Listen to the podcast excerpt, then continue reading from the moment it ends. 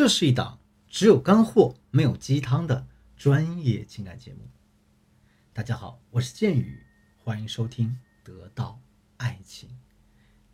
在上了节课课程呢，我给大家分享了两种诉苦的办法，一种是调侃式诉苦，第二种是故作坚强式诉苦。那接下来两节课呢，我要给大家分享两个非常经典的诉苦案例，一个是加班儿。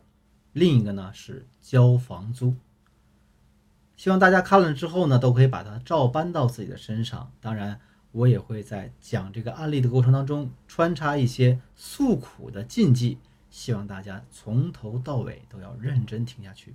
好，话不多说，现在开始。今天这节课呢是讲如何向男朋友诉苦加班儿。前两天呢，我正好手把手教了一个学员向男朋友怎么诉苦，我把这个案例分享给大家。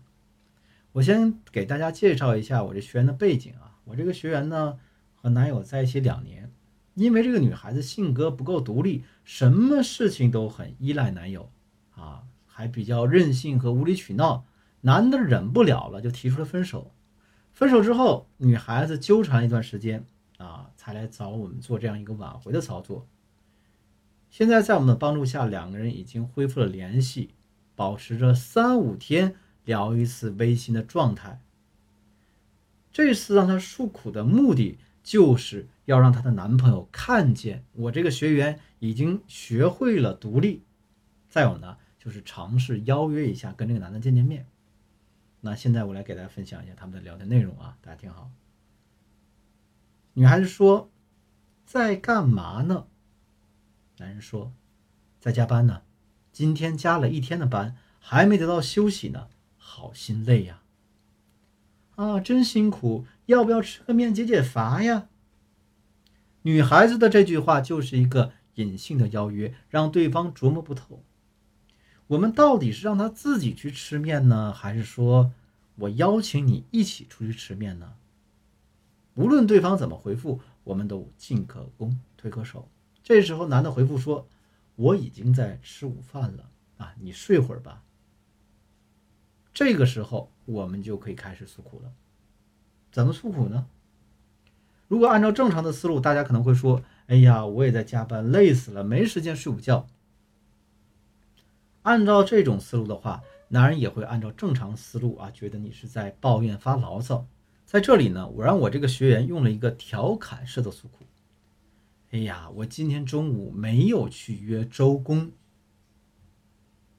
啊，这样说，男人下意识的就问他：“哎，那你干嘛去了呀？”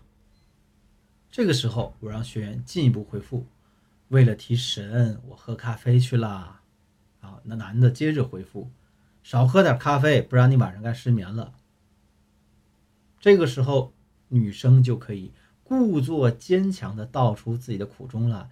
要赶业绩嘛，没办法呀。男的听到女孩子这样说，心里就对女孩子产生了心疼的情绪，立马回复：“哎，你确实也挺辛苦的。这样吧，晚上我请你吃牛肉面，犒劳你。你看，这不就成功邀约了吗？面条吃到了，邀约成功了，感情就在这些细节中一点点升温了。在这里，我要给大家讲一个禁忌，在前面的案例当中。”啊！我让学员诉苦，让男生产生了心疼的情绪，所以他立马产生邀约。但是，很多同学容易会把心疼和愧疚两种情绪混为一谈，一个劲儿的想让男人产生愧疚这种情绪。啊，如果你已经产生这样的想法，我建议你呢，赶紧把你的想法掐死在摇篮里，千万不要付诸实践。为什么呢？我给大家举个例子啊。你爸妈呢，在你小时候就非常爱你，他什么都惯着你，宠着你。比如，他们可能会为你买特别精致的蛋糕，但是他们一口都舍不得吃，就看着你吃。那这种情况下，这口蛋糕你吃的会安心吗？再比如说，你爸妈从小就舍不得让你做家务，就连一只碗都舍不得让你洗，就希望你能把时间和心思空出来，全部放在学习上，希望你有一个好的未来。你觉得你心里好受吗？你心里不好受，你也不安心，因为什么？因为你对他们充满愧疚，你特别希望你的父母可能不要这么爱你，你特别希望他们可以爱他们自己多一点。而且啊，即便你想要回馈他们的爱，想要好好学习，这种负重前行的压力也会把你压得死死的，直到有一天你崩溃掉，对不对？那听完这个例子，我们回头再看看亲密关系当中，不管是结了婚的女人，还要是男人听到这样的话，他第一时间可能都有这样一个在抱怨：我要把我的真心交给我的男人，努力经营这段感情，尽可能的为我的家人和男人付出，这样他才会明白我的好，不会抛弃我。而这种期望的背后，隐藏着更深的期望。既然我已经付出了，那你们就一定要看见我的付出。肯定我的付出，这才是 OK 的。如果他们没有肯定你的这种付出，你的心里的怨气就会越来越重，甚至会不知不觉地站在一个道德的制高点上去对男人抱怨和指责。比如说，哎，我都对你这样了，你还这样对我？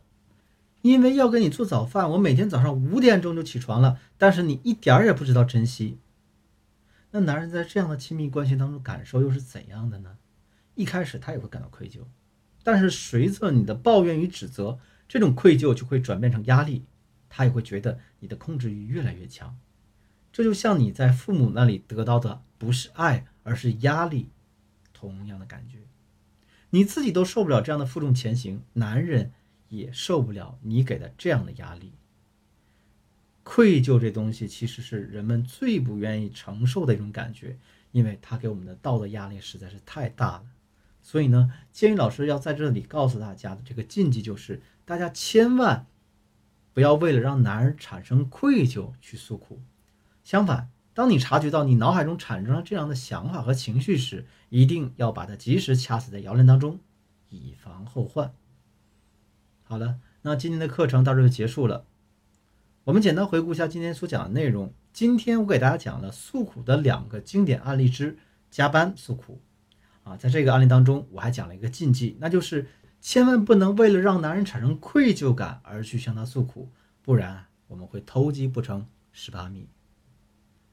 如果你的情感问题比较严重，急需专业帮助的话，可以添加我助理的微信文姬八零，文姬的全拼八零，也就是 W E N J I 八零，把你的情感困惑告诉我，我一定有问必答。我是剑宇，我们下期再见。